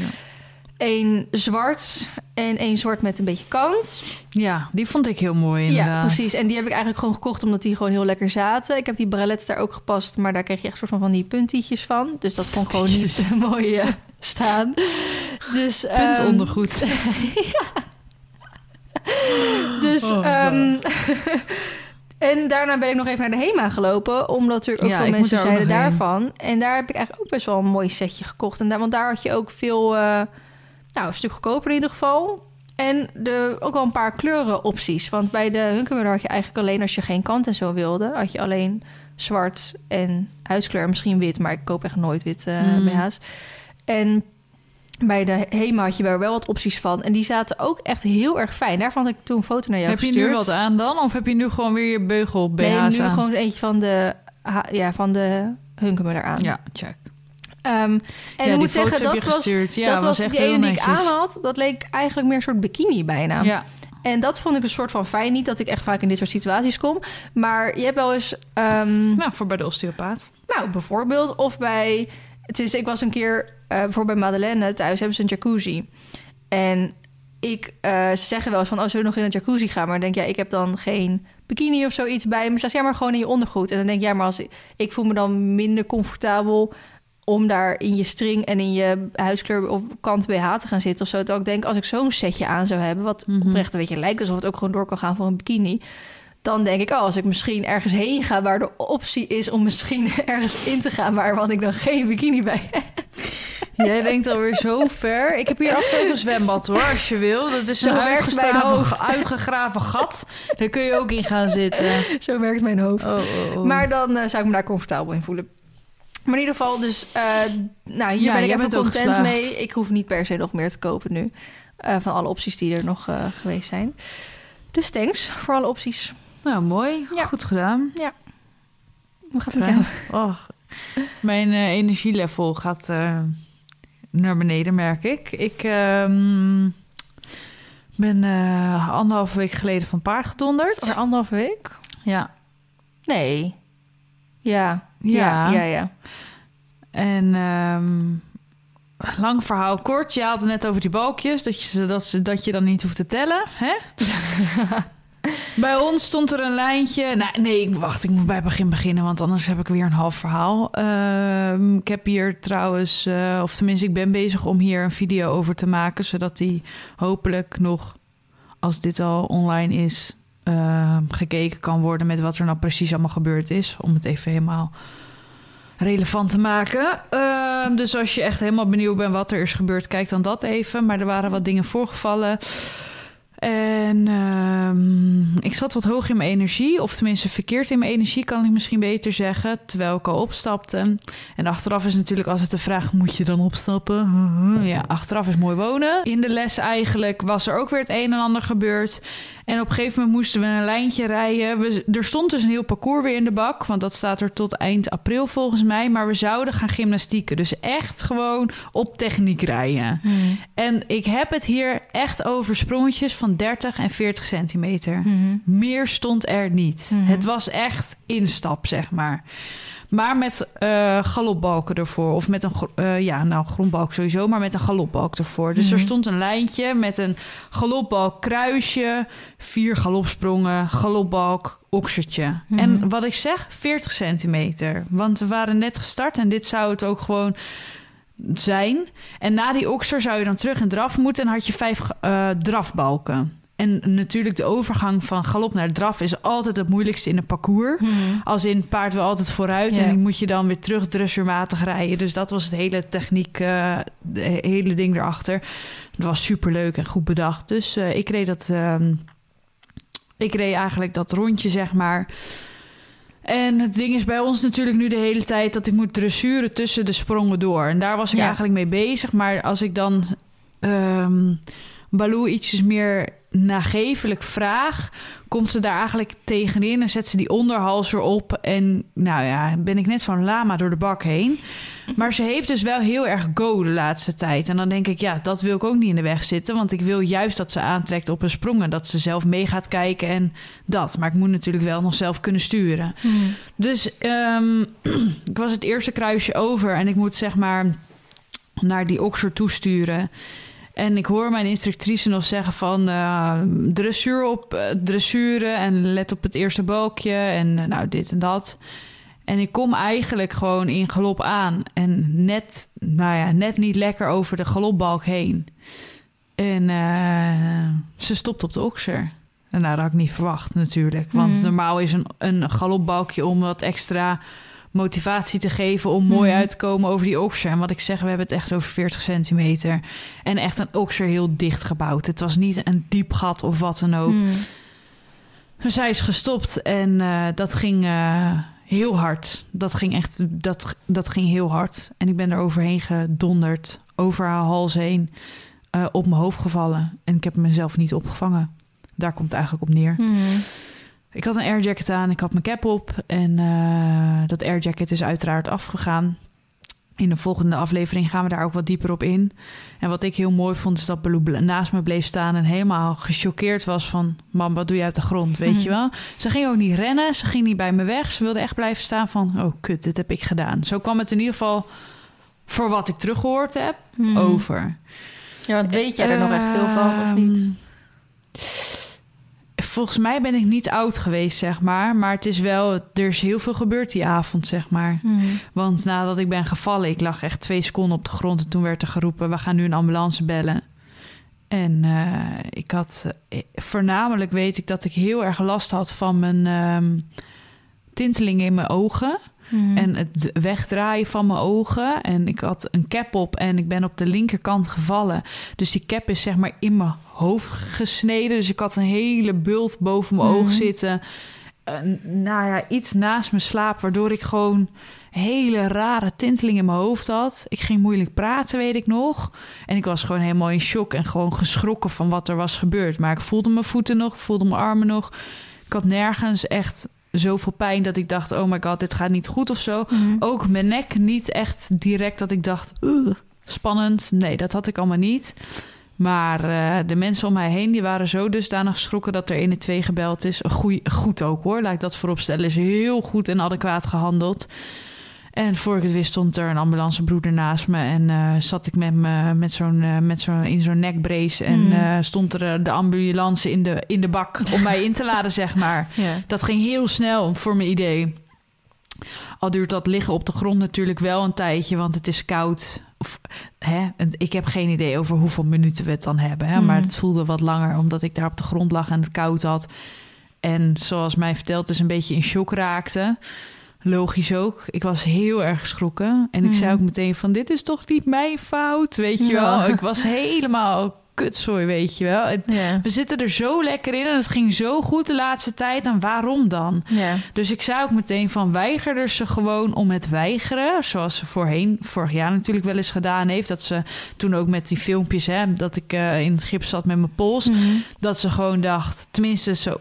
Paard weigert nooit vanzelf, bla bla bla, laat ik dat vooropstellen. Maar toen deed ze, ze deed er wel gewoon om. Het was niet omdat ze niet uitkwam, ze deed gewoon Hmm. omdat ze misschien het spelletje niet begreep, te weinig eh, vertrouwen had of wat dan ook.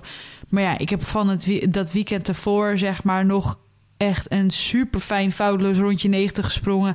En een, echt een toprondje een meter. Mhm. Gewoon zonder twijfel. De dubbel in met dik vertrouwen. Was fantastische afstanden. Niet alles was fantastisch. Mhm. Maar het gaat zoveel beter dat ik dacht, waar komt dit vandaan? Ja. Uiteindelijk denk ik gewoon dat ze zo beroerd over die galopbalk heen gekomen is. En dat ze dacht, "Ugh, ik red het niet meer.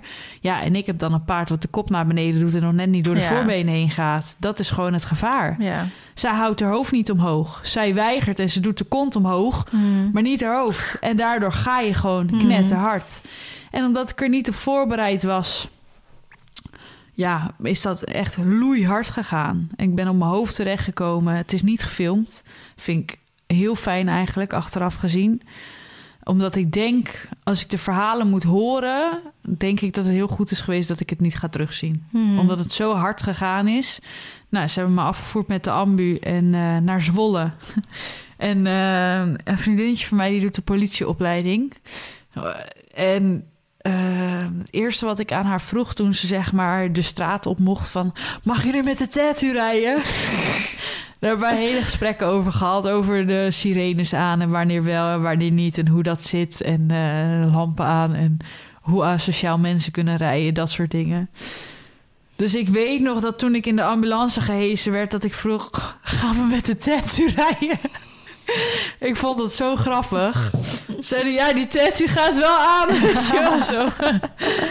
En eh, toen ik eenmaal in de ambu lag, ehm, hebben ze even gewacht met wegrijden. Want ze wilden eerst een infuusje prikken. Dus dat deed hij in mijn, eh, in mijn arm.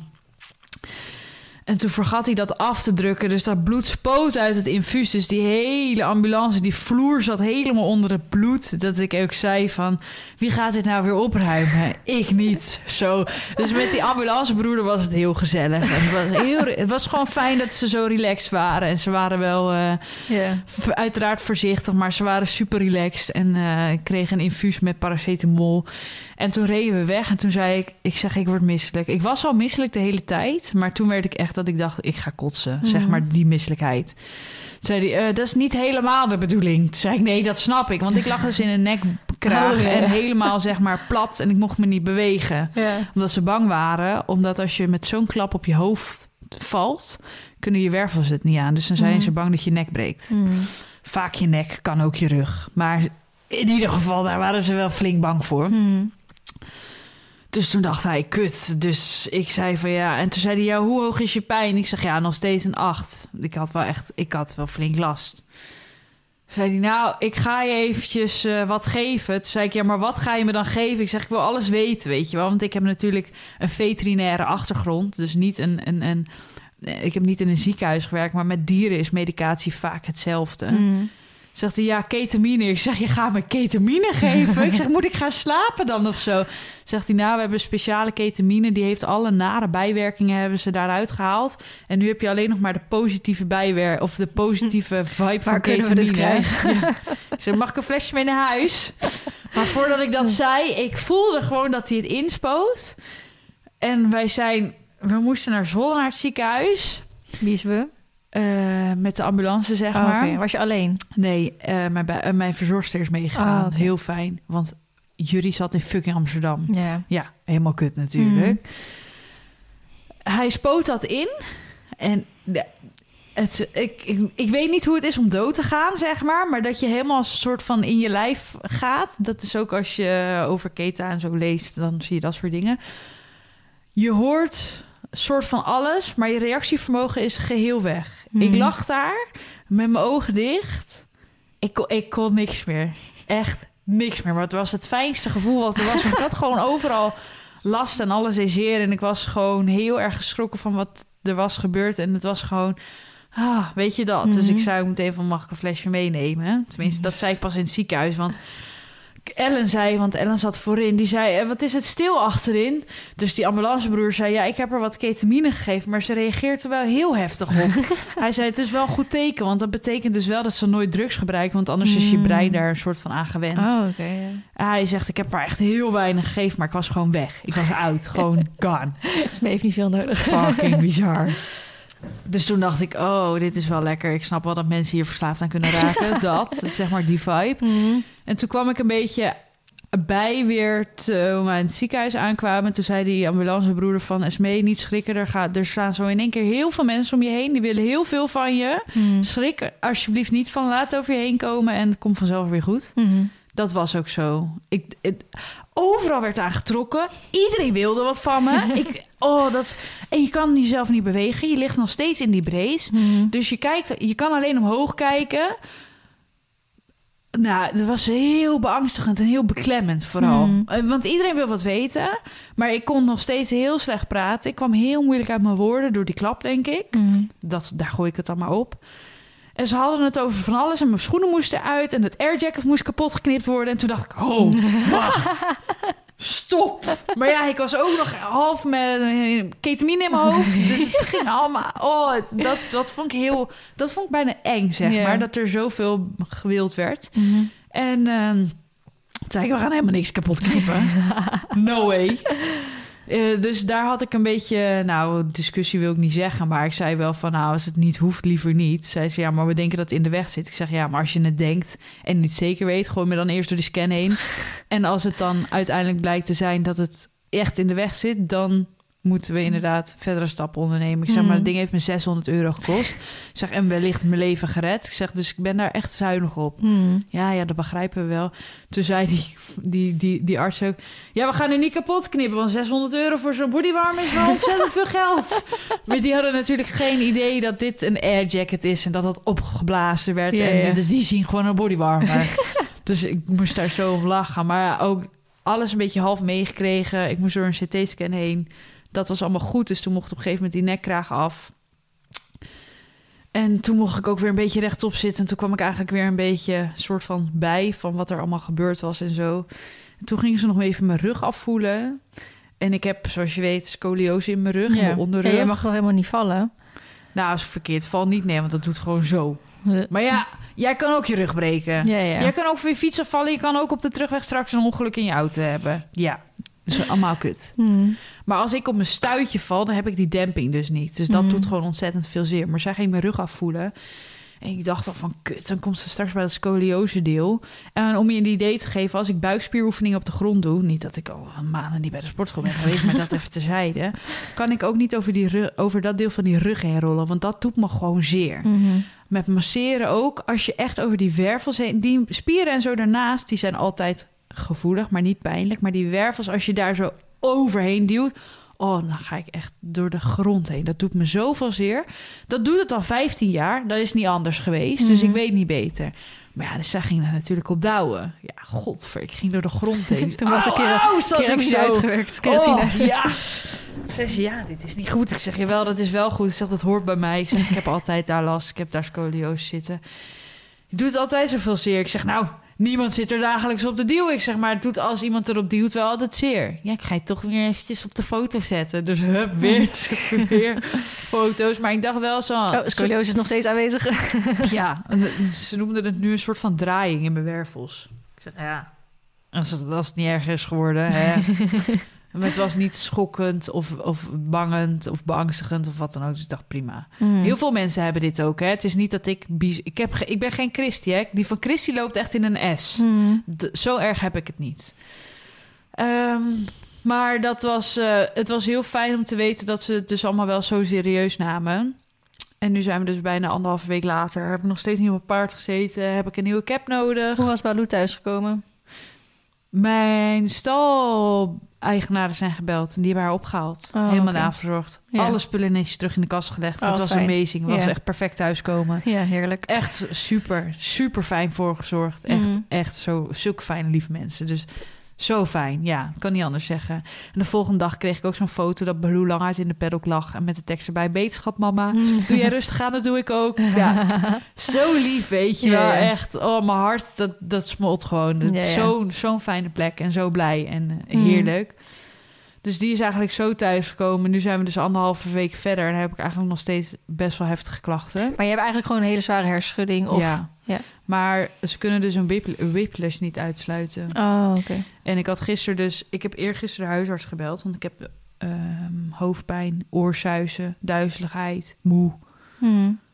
Kan slecht, zeg maar... De afgelopen dagen heeft het zonnetje mooi geschenen. Maar dat zonlicht op Mm. mijn ogen. Oh, ik, heb, ik heb bijna niet buiten gezeten. Komt gewoon niet aan. Hmm. Nou, dat is niks voor mij. Want ik vind het heerlijk om buiten te zijn. Mm. Maar oh, ik werd er gewoon hondsberoerd van. Dus ik had de huisarts gebeld van... Hoort dit erbij? Geen idee, maar vertel het me even. Dus toen las hij gisteren het rapport op. Toen zei hij ja, flink hoofdletsel. Of, of hoe noemde hij dat? Stevig of zwaar hoofdletsel, zeg maar. Als in hersenschudding. Hmm. Hij zegt, je weet dat hier twee tot vier weken voor staat. Ik, nou, dat wist ik eigenlijk niet. Ehm, hij zegt dus, eh, het is heel logisch dat jij je nog zo voelt. En ehm, doe eerst maar eens even heel rustig aan. Ja. En eh, doe maar even niks, zeg maar. En dan moet het afnemen. Maar hoe meer jij gaat doen, hoe langer de Ja. klachten aanhouden. Hmm. En blijvend misschien zijn. Toen dacht ik, kut. Dat ik had me wel anders voorgesteld. Ja. Dus dat valt tegen. Dus eh, Vooral dat ik vind altijd zo eng dat het ook blijvend kan zijn. ja, en ik heb echt, echt, echt heel veel berichtjes hierover gehad. Van Esmee, geloof me. Ik heb het ook gedaan na een week weer gewoon, hup, vol, volle bak alles weer doen. Hmm. Ik heb gewoon eh, vergeetachtig, continu hoofdpijn, weet je wel, dat soort dingen. Dat ik dacht, kut, Ja, dat wil je gewoon niet. heb ik niet zo zin in, nee. Nee. Nee. Dus doe maar gewoon rustig aan. Dus ik doe zo rustig mogelijk aan. Eh, ik lig veel op de bank met, nou ja, gordijn zeg maar dicht. Of dat ik dat gewoon lekker vind, dat ik dan mijn ogen wel de rust hebben. Hmm. Ik heb de eerste dagen amper op mijn telefoon gekeken. Ik heb wel een eh, berichtje meteen op mijn social media geplaatst, maar er zijn 600 reacties ondergekomen. Yo, ik heb niet eens wat gelezen. Nee. Eh, ik heb nog niet, ja, gisteren weer voor het, of eh eergisteren, zeg ik dat goed? Nou ja, zeg maar na een week weer een soort van iets gedaan voor werk. Het is me nog niet helemaal goed bevallen, omdat het gewoon, ik heb geconcentreerd werk achter de laptop en dat is gewoon echt Ja. een ding. Schermen Mhm. zijn nu gewoon kut. Ja. Kijk, ik kan prima wandelen met een zonnebril op. Maar ook dan, op een gegeven moment ben je gewoon moe en wil je gewoon slapen en wil je lijf gewoon weer rust. En Mhm. dat is gewoon een beetje lastig om daar aan toe te geven. Dus het is gewoon kut. Ja. Ik kan er wel een hele mooie benoeming van maken, maar het is eigenlijk gewoon kut. ja. Eigenlijk kun je dan ik. beter wel breken. Dan weten mensen van nou, die hoeven we zes weken niet aan te spreken, want die zit in het gips. Ja. Dan dit, zo half. Ja, dat, dat is gewoon Ja. balen. Ja, nou vooral, ehm, jij stuurde mij dat berichtje. Ik weet nog niet of ik met Short met Fabienne of ik was met iemand. En toen het eerste wat we zeiden is dat we het gewoon van, nou, natuurlijk kut dat je je zo voelt, maar als je naar het rustig aan doet, kom je daar weer alweer overheen. Maar dat we echt zoiets hadden van, ja, maar zo kut dat jullie weer dat vertrouwen hadden opgebouwd Ja. en dan nu dit gebeurt. Ja. Dat vond ik nog een soort van het ergste. Ja, dat vind ik eh, zelf dus niet het ergste. Als in, het klinkt misschien heel raar, maar ik heb dus helemaal het idee dat ik niet zo bang ben geworden. Oké. Maar dat is nu mijn gevoel. Ja. Kijk, dat is Als je misschien straks straks weer zit en je anders als ziet ik een je. rij en dat ik denk, "Ugh, ja. moet ik hier overheen? ja, ja. Kan altijd, maar zoals ik er nu zo naast eh, van een afstandje de situatie bekijk, denk ik van ja, het was gewoon een samenloop van omstandigheden. Ja. En Rosalien gaat daar ook nog rijden, toch?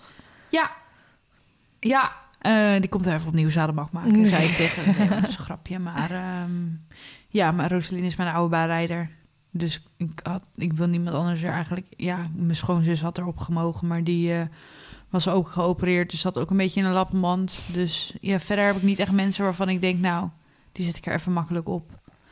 Dus eh Rosaline komt rijden. Alleen, ik heb dus... ehm, begin april beginnen die SGW-trainingen. Hmm. Ja, ik weet gewoon niet of dat ik dat ga doen. Het is al begin april, hè? Oh, eh, half april? Half april. Het Half is ook al bijna half april. Ja, half april beginnen die SG... Over een week of zo. Ja, volgende week. Beginnen de SGW-trainingen. En ik heb me daarvoor opgegeven. En Daarvan denk ik nu wel van... Hoeveel zijn er in de Vier. week, in de maand? Oh, eh één in de week. Eén in de week. Één in de week en dan vier weken. Hmm. Het is allemaal net niks. Hebben ze niet nog ook eentje daarna? Nee, ze doen Oh. dit jaarlijks. Maar ja, het is niet zo... Kijk, Hanneke komt hier ook vaak in de buurt lesgeven. Of ik rij een keer Mhm. naar de vijfsprong. Het is niet... Maar dit leek me gewoon heel leuk, omdat het vaste locatie was en dat soort dingen. Dus Ja. daarvoor had ik me opgegeven. Maar ik moet mezelf wel nu afvragen, wat is nu verstandig? Ja. Als ik van sommige mensen hoor dat ze er zes weken niet op gezeten hebben... dan denk ik, ja, kom, kan ik wel helemaal stoer doen... dat ik er na tweeënhalve week, drie weken weer op ga zitten. Maar is dat dan verstandig? Nou, ja, denk het niet. Dus dat, dat ik zit een beetje... En als je dan nog een keer valt, dan heb je helemaal een probleem. Ja, maar ik ga niet weer vallen. Hallo, op. Pff, me even genoeg vallen weer. Ik ben weer even genezen. dus dat, dat was mijn week. Ik heb heel weinig gedaan. Ja. Heel veel donker geleefd. Ja, dat snap ik. Nou, Dus ja, ik hopelijk denk dat voel het je ook je snel weer een, eh, beter. Ja, dat hoop ik ook. En ik denk dat dit een mooie afsluiter is eh, om verder te gaan op podcast nummer twee. Want wij hebben daarin ook veel te bespreken. Zeker. Bedankt voor het luisteren allemaal. Hopelijk hadden jullie niet te veel last van onze lage energie. Ik denk dat wel meeviel. En eh, heel graag tot de volgende keer. Doei!